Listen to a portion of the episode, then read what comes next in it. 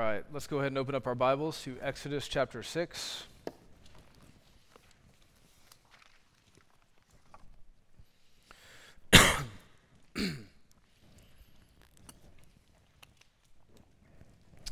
Just in case. Stay calm.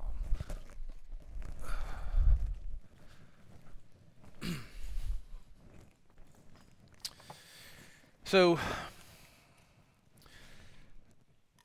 it's just part of what it means to be human to want to know your history. All of us want to know our history. We want to know where we come from. We want to feel some sort of significant connection to our past, which is why the sale of ancestry kits has been booming in recent years. Someone somewhere figured out how to combine DNA technology with a deep human desire for historical rootedness. And not only can we learn about our ethnic origins with these new DNA kits, I'm 100% white, by the way, if you were wondering, but we can also learn about our family history. We can build a, a digital family tree that allows us to t- trace our ancestry back hundreds, if not thousands, of years. In other words, genealogies are making a comeback. Now, this morning's text is a genealogy, and I'm guessing that if it popped up in your daily Bible reading plan, you'd probably skip right past it. And I'm not here to throw stones. I get it. I would probably do the same thing. But here's, here's what you have to understand genealogies are only boring when they belong to someone else. Genealogies are only boring when they belong to someone else. There's this weird thing that happens when you study your own genealogy. You feel all these strange emotions, some of them positive, some of them negative. I, for instance, when I did my little family history thing, there was a guy at the last church that I worked at, and his hobby was making genealogies for people. Sad, I know, but that was what he thought was fun. So I very suspiciously said, "Okay, sure, go ahead and you know do this for me." And you know, I'm ashamed to admit to you that I found out that some of my family history traces back up into Canada. Right? Isn't it strange that for some reason I feel a sense of shame about something that's completely outside of my control? Well, you might feel the same way once you start digging around in your family history. Maybe if you're from the South and your family's from the South, you'll dig around and find out that your great great grandparents owned slaves completely outside of your control, and yet you will feel a sense of shame, guilt about that. Or maybe conversely, you'll find out that your family, actually, your lineage is through the Quakers. And, and wouldn't you know it, your great great grandmother actually worked on the Underground Railroad to help free dozens, if not hundreds, of slaves. And if you found that out, you would say, Oh, wow, I feel a sense of, of pride, you know, for something that you didn't do at all but you would feel that way nonetheless. Or maybe you would dig in and find nothing in particular. Your family were just a bunch of poor sharecroppers, in which case you just sort of move on.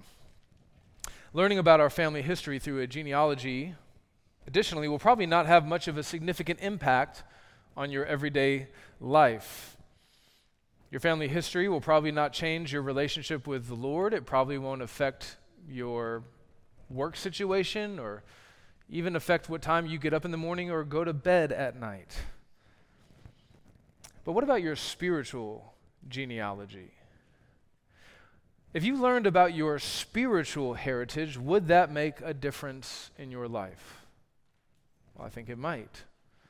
And so, as we come to this morning's text, which is kind of a weird text, it's just another weird text in Exodus, uh, many more to come, by the way it's one of the reasons why it's weird is because it's an odd pause in this otherwise very hard hitting narrative. Just boom, boom, boom, boom. It feels like we're just being sort of carried along into the story on, on wave after wave after wave of excitement. And then Moses stops us right here in chapter 6 to give us a genealogy. Well, what do we do with that? Well, let's read it for ourselves. Exodus chapter 6, starting in verse 14. Now, I'm going to say these names with confidence, okay? Nobody fact check me or Google check me afterwards. These are the heads of their fathers' houses, the sons of Reuben, the firstborn of Israel, Hanoch, Pallu, Hezron, and Carmi. These are the clans of Reuben. The sons of Simeon, Jemuel, Jamin, Ohad, Jachin, Zohar, and Shaul, the son of the Canaanite woman. These are the clans of Simeon.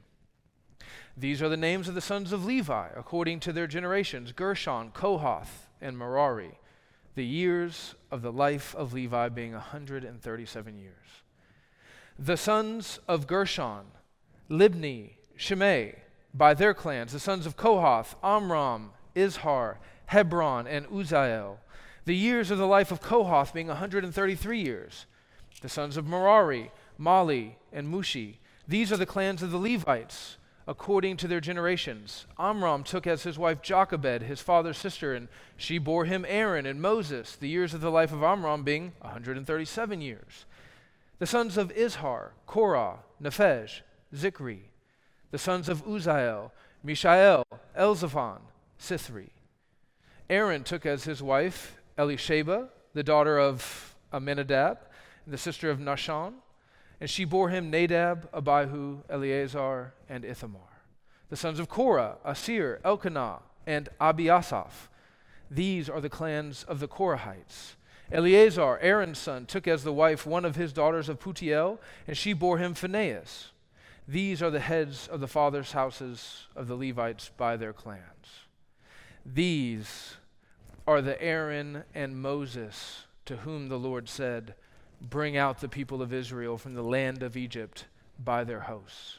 It was they who spoke to Pharaoh, king of Egypt, about bringing out the people of Israel from Egypt. This Moses and this Aaron. This is God's holy, inspired, inerrant, and infallible word, and it has everything that we need for life and godliness. Amen. I have five points for you in this morning's sermon. Note takers, here they are. Genealogies have a particular purpose. Genealogies show God's work in history. Genealogies are records of grace. Genealogies point us to Jesus. And genealogies tell us our lineage. One more time genealogies have a particular purpose show us God's work in history, our records of grace, point us to Jesus, and tell us our lineage. And I'll go, I'll give them again as we go. Point number one genealogies have a particular purpose.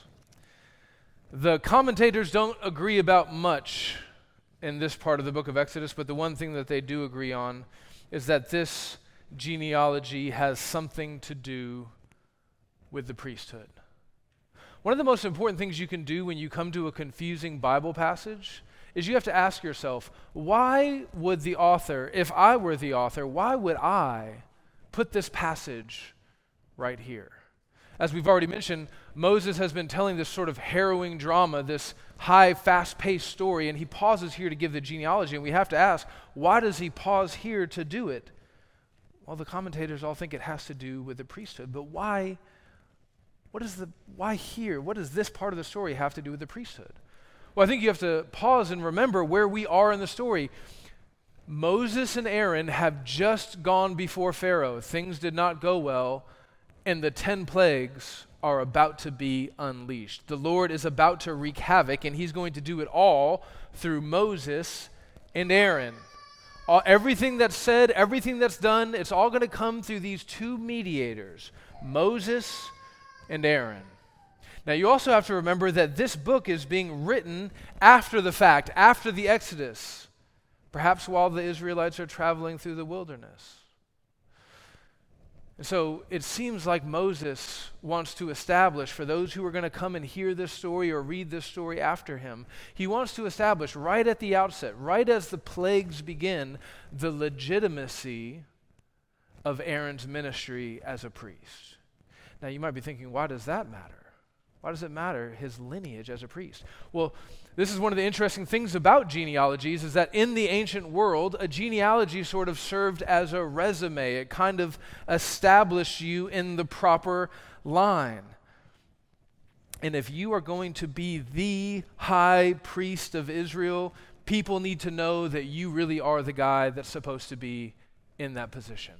You really have to be descended from Levi, the leader of the Levitical tribe. We're going to talk about that more here in a minute. Now, you'll notice as we read through that, um, that genealogy that we do not get the names of all of the 12 sons of Israel. Right? Remember Jacob, whose name was changed, changed to Israel? He had 12 sons, and all those 12 sons came to represent the 12 tribes of Israel.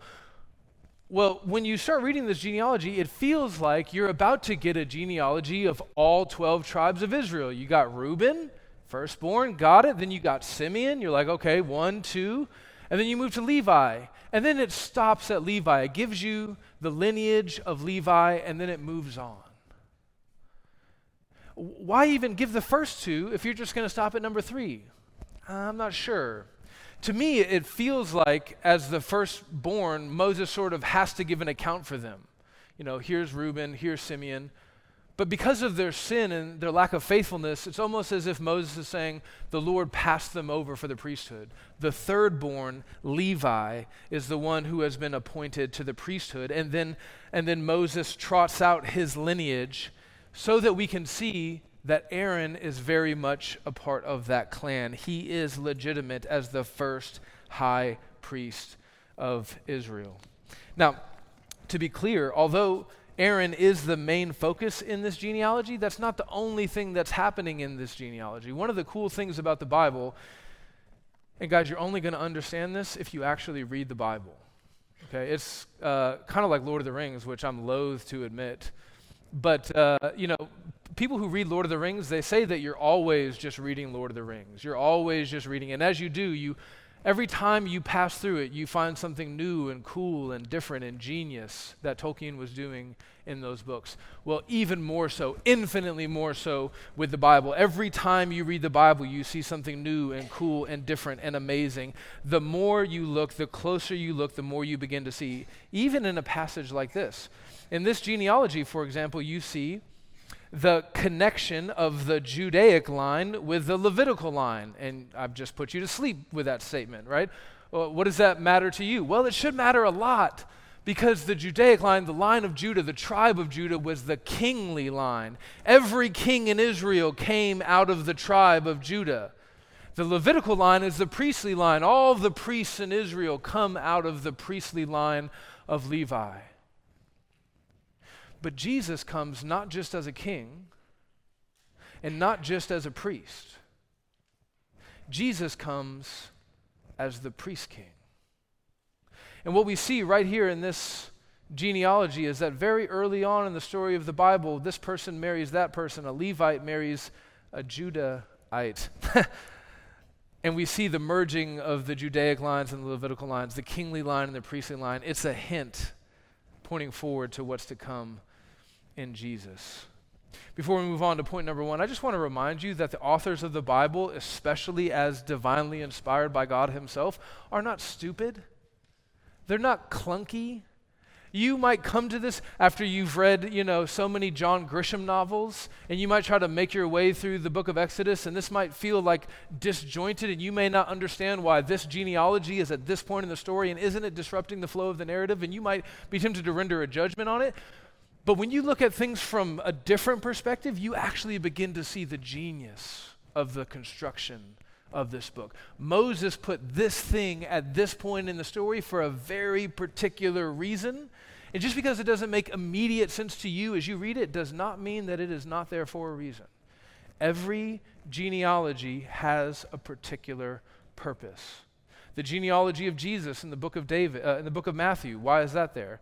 Because it's establishing Jesus in the lineage of the Messiah, in the lineage of King David. Or you can go earlier in the Bible, you can find the, the, the genealogies of Cain and Seth. Why are they there? Well, they're there to serve as contrasting pairs. Cain his lineage moves towards the flood. It begins with murder and violence and blood, and it moves towards more, be- more death. But Seth, his line moves towards faithfulness. Now, you may be reading the book of Genesis and you may come across this genealogy and you may not understand why it's there, but it doesn't mean it's not there for a reason. Always assume when you're reading the Bible that God knows how to write a story. Point number two genealogies show God's work in history. Most of our favorite fairy tales from childhood begin with the same phrase. Who can tell me? What is it? Once upon a time. But not the gospel. The gospel does not begin with our imagination. The gospel begins with real people, created by a real God, in a real place. And the events that unfold in this drama actually happened in history. I hope you feel the weight of that. I hope you wrestle with that as you read the Bible this year. As you're reading through the flood account and the, the Tower of Babel and, and the, the raising of the dead and the healing of the paralytic and the axe head floating in the water, I hope that you stop and you say, This actually happened. This is not a myth, this is history. The gospel is not just an idea it's a historically verifiable fact. Jesus really lived. Even the most ardent critics of Christianity must admit that Jesus really lived and that he really died. They may not agree with us that he got out of the grave, but one day they will. Oh, it will all be empirically verified one day. He really got out of the grave. He really appeared to over 500 witnesses. When you read the documents of the New Testament, these people are not writing as if they are creating myth, they are writing history. Go and read the, the Gospel of Luke, or just the first chapter this afternoon if you have time he says, I have set out to give you an orderly account, O honorable Theophilus. Right? He says, I'm doing history here. I want you to remember these facts, that these things actually happen. In the book of Acts, it's like a journalist relentlessly trying to document everything that happened after the ascension of Jesus Christ and the ministry of the apostles. The gospel is the fulfillment not just of some ethereal idea, but of a historical promise Adam really lived. He really did plunge all of humanity into sin. God really did make a promise that one day he was going to crush the head of the serpent, and Jesus really came and really did it. The serpent's head is really destroyed. Back in Genesis 15, connect this back to the genealogy. Sorry, I kind of went crazy there for a minute. Back in Genesis 15, God told Abraham that his people were going to be exiled, they were going to be in Egypt. But he told them that they were only going to be there for a certain period of time. Do you remember how long it was? Four generations. Four generations. He says, in the four, this is Genesis 15, uh, verses 13 through 16. You can reference it later. In the fourth generation, they shall return here. God promised that the people of Israel would only suffer for four generations. So, one of the purposes of this genealogy is to establish the fact that God, in fact, did keep his promise. Moses is the fourth generation removed from Jacob. Now, point number three a genealogy establishes or keeps a record of grace. Whenever you read the genealogies of Scripture, you find equal parts black and white, evil and righteousness, heroes and screw ups. You can just look at some of the names listed in this genealogy. You have Reuben, he was guilty of incest. Downstream from Aaron, you're going to find the names in verse 23 of Nadab and Abihu. Do you remember who they were? These were the priests who offered up strange fire at the altar of the Lord, and they were consumed for their disobedience. You can read about that in Leviticus chapter 10. A little bit later in the lineage, you read about Korah. Do you remember the story of Korah's rebellion? Number 16? This is kind of crazy. Korah was in the lineage of the Levites, the priests. These were the ones who were zealous for the glory of God and the holiness of God's people. When Moses came down from the mountain and saw the golden calf, and I've been gone for five minutes and y'all are already worshiping another God, the Lord said, Okay, everyone who participated in this must die. Do you remember who carried out that act of vengeance, that act of justice? It was the Levites. And yet later in number 16, we find Korah along with other Levites trying to rise up in rebellion against Moses and Aaron. And that led to even more death and destruction in the camp of Israel. And it's not just Aaron's genealogy that's full of sinners and screw ups. When you study the genealogy of Jesus, our Lord and Savior, oh, wouldn't it be tempting to sanitize that family lineage? And that's, that's oftentimes what a lot of the genealogies of the ancient world are very much like that. They try to airbrush out all the nasty parts. Even if you look in like Europe, medieval Europe, it's all about maintaining a pure family bloodline. We, we can't talk about this person's sin or that person's issues. We want to pretend that the bloodline of the crown is as pure as the driven snow. How much more would we be tempted to try to sanitize the genealogy of Jesus, God in the flesh, Savior of the world? But when you study his genealogy, you find that it is anything but pure. It is full of liars and murderers and prostitutes and more.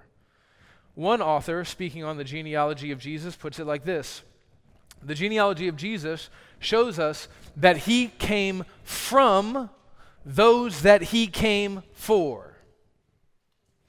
He came from those he came for. Basically, he comes from sinners to save sinners. Not that he himself is a sinner. Thank you, Holy Spirit, for that ministry. So, the drama of redemption, when you read the Bible, it is constantly moving forward through people, and people are fallen, people are sinful, people are rebellious. Abraham, David, Tamar, Gideon, Levi, Korah, you, me. And God is not embarrassed by this, not even a bit. It's quite the opposite, in fact. We talked about this last week. God chooses the lowly, foolish, sinful, despised, broken, sinful people of this world. I said sinful twice on purpose. So that His grace will be magnified. The, the bright white light of His grace shines even more brightly against the black backdrop against our, uh, of our sin and brokenness. So, this genealogy is a fitting record of God's grace. Point number four genealogies point us to Jesus. If you're doing your Bible reading in a year plan, I hope you take note of how many genealogies there are. There are a lot. The Bible is big on genealogies 340 in all. 340. That's a lot.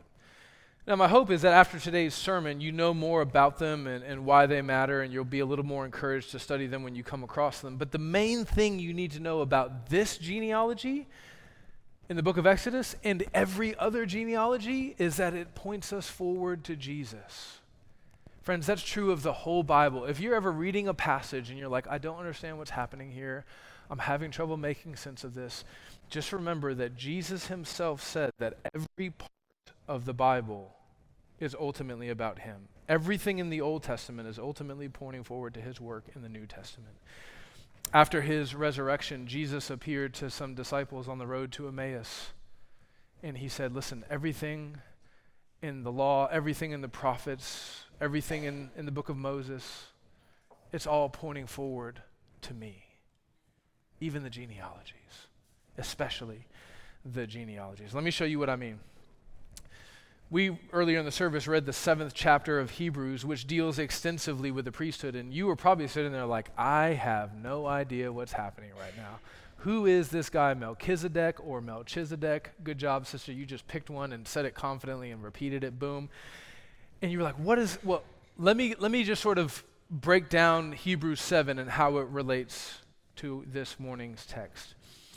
The author of Hebrews is dealing with the passing away of the old covenant and the law. These Jews were being persecuted. They were considering going back to the temple, going back to Judaism. He says, You can't go back because there's nothing to go back to. And one of the main things that he says have been done away with is the priesthood, the priesthood that we're talking about being established in this morning's text. The priesthood of Levi, with the first high priest being Aaron. So here's what, how his argument goes. He says, A priest is someone who has to stand between a sinful man, that's you and me, and a holy God, that's Yahweh. A priest is a mediator of a broken relationship. You understand that conceptually. If, if a, a, husband and a wife are fighting and they need help, they call in a mediator, someone to help work through the sin issues in the relationship. That's what the high priest is between God and sinful man. But the mediator, this high priest, He himself, under the old covenant, needs a mediator. He needs mediation. He needs someone to step in and fix his broken relationship with God because he's a sinner. What that means is Levi and Aaron and the rest of the priests that come after them, they could have never been the final answer to sin. They all had to die because of their sin. And so the author of Hebrews 7 says we need a better mediator. We need a perfect mediator. We need a sinless mediator. Not Aaron, not Levi, not anyone who comes after them. It must be a true and better priest. And his argument is that Jesus is that better priest in the line of Melchizedek. And you're like, well, who on earth is Melchizedek? Well, Melchizedek was this priest who existed before the priesthood was established. What do you do with that? I don't know. But apparently, there was a priest, his name was Melchizedek. Abraham offered him a tithe in the Old Testament. So before his sons had sons who established a priesthood, there was another priest of Yahweh called Melchizedek. And so the author of Hebrews, without trying to understand all of that perfectly this morning, the author of Hebrews comes along and he goes, You know, there was a priesthood before there was the law of Moses. There was a priesthood before there was a Levi and an Aaron. And Jesus is the high priest in that order. That's why he talks about coming from the line of Judah. He's like, You're trying to understand how Jesus could be our great high priest if he comes from the line of Judah and not the line of Levi. Well, he comes from a different priestly line, the line of Melchizedek. If you have more questions about that, come talk to me later. Or talk about it at lunch with each other. But the point is, Jesus is the true and better high priest of a much better order. He will never manufacture idols at the foot of the mountain like Aaron did. You believe that? Moses was gone for five minutes. Moses, uh, Aaron is supposed to be the high priest, and the people go to Aaron, the high priest, and they say, "He died up there. what are we going to do? We need to make a new god." And Aaron is like, "No, no, come on, stop it, you guys. Yahweh is the real God." And then they go, seriously. And he goes, all right, bring me your gold. And then they make an idol, big golden calf, and they go, this is Yahweh. He is the one who rescued us from slavery in Egypt. If you're trusting in the priesthood of Aaron to be your salvation, you are damned. Because the priesthood of Aaron builds golden ca- uh, idols and calves at the foot of the mountain. He cannot be the final answer. Jesus has to be greater than the priesthood of Levi. Levi was known for venting his wrath and anger in murder.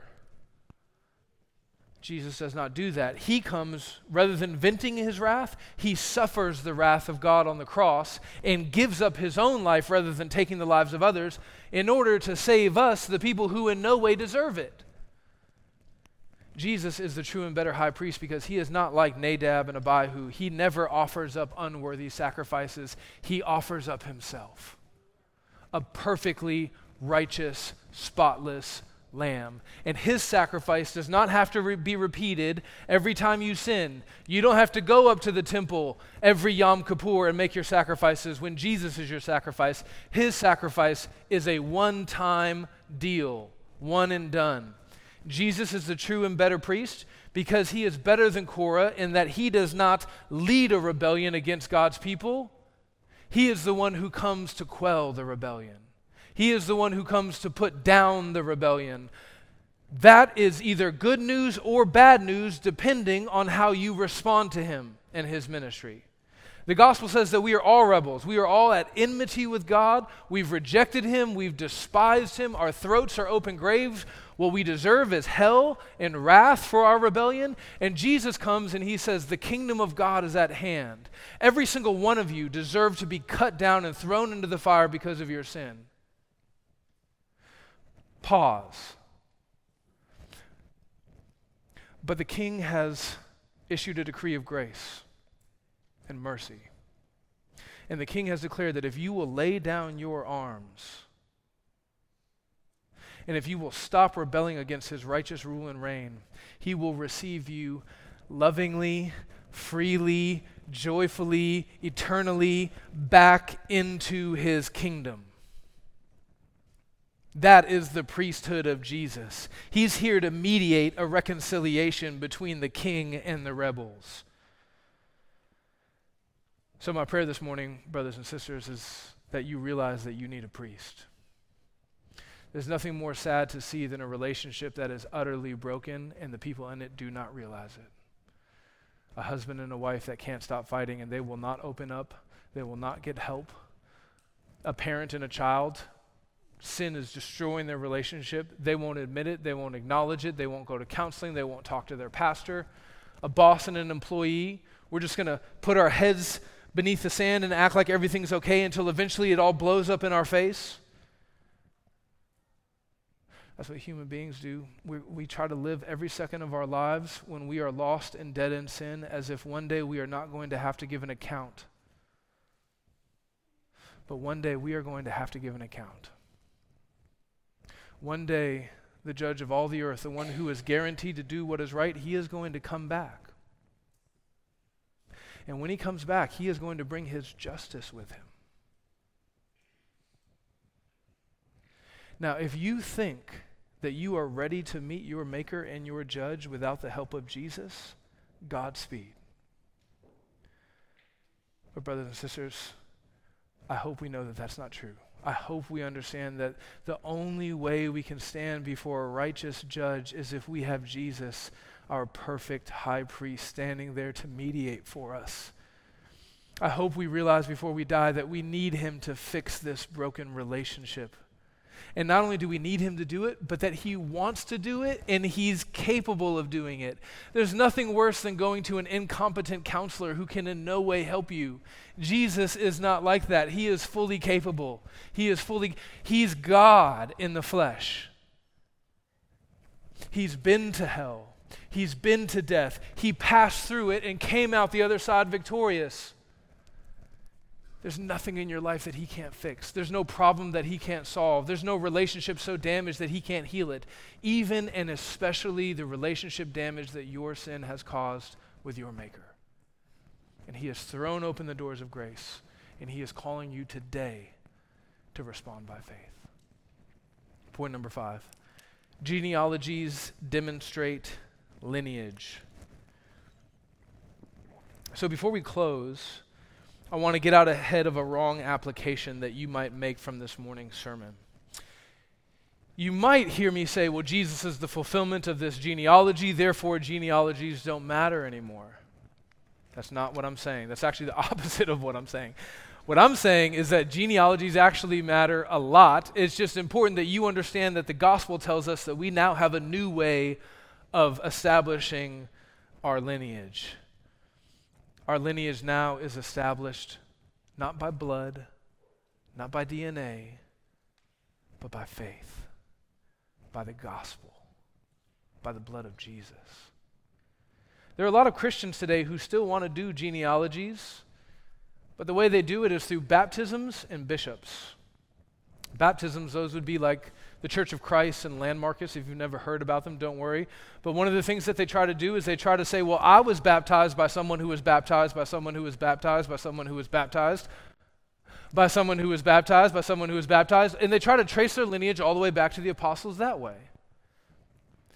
You also have the Roman Catholics. They try to establish their Jesus lineage through the Bishop of Rome, otherwise known as the Pope. So, baptisms and bishops, they say, well, this bishop was appointed by that bishop, which was appointed by that bishop, which was appointed, all the way back until you get to Peter, ostensibly the first pope.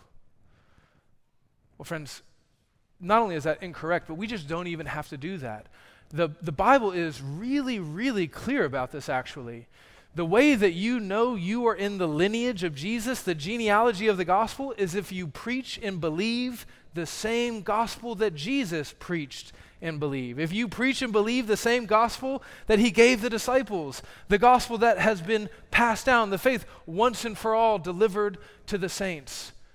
You may have been baptized in this church or that church.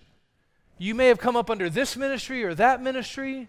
You may have had this discipleship or that discipleship. Maybe you were dunked or you, the water didn't come up all the way past your nose. Come see me afterwards. If that's you, we'll get that straightened out. But at the end of the day, none of that really matters. What matters as you sit in this room right now, if you're thinking, okay, Sean, I want to make sure that I am in the lineage of Jesus, that my genealogy goes all the way back to his finished work on the cross. It's simple. Just ask yourself do I believe the gospel? The one true gospel, not the gospel of the Mormons, which says that Jesus was the weird half brother of Satan, not the gospel of the Roman Catholics, which says that you can work your way into salvation, not the gospel of Southern American evangelicalism. I'm talking about the gospel of Jesus Christ. If you know that you have turned away from your sins and you've trusted in, in His finished work, salvation by grace alone, through faith alone, in Christ alone, under the authority of Scripture alone, to the glory of God alone, if that's what you believe, then you are in the genealogy of Jesus.